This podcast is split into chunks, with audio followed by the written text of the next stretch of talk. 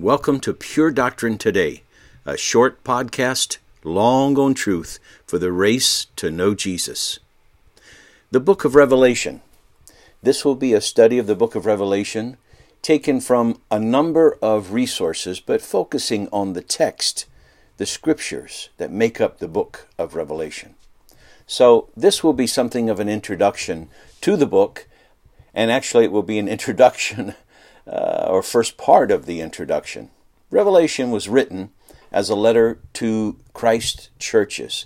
It is pastoral in nature. He cares for his church, and he wants them to persevere and endure in these difficult times, in those difficult times.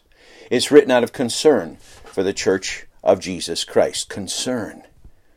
The goal of Revelation is to bring encouragement to believers of all ages. This kind of encouragement, that God is working out his purposes even in the midst of tragedy, suffering, and apparent satanic domination. Someone has written, "It is the Bible's battle cry of victory, for in it more than anywhere else in the New Testament is revealed the final victory of God over all forces of evil."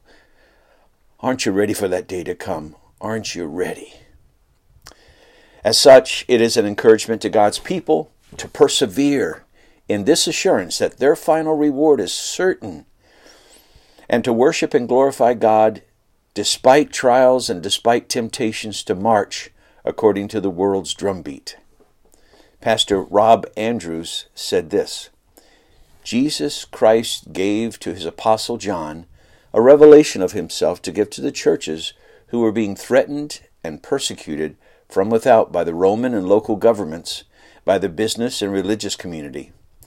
They were also threatened from within by false teachers and the sin that so easily entangles all of us."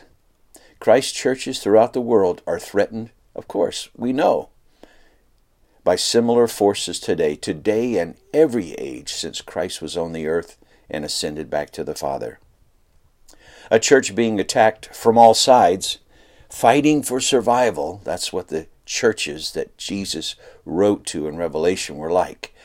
A church being attacked from all sides, fighting for survival, needs more than a vision of how to market herself in the world. What she needs is revealed to her a vision of Jesus as he now exists, resurrected and glorified in heaven. This will give her hope and confidence to endure until he returns.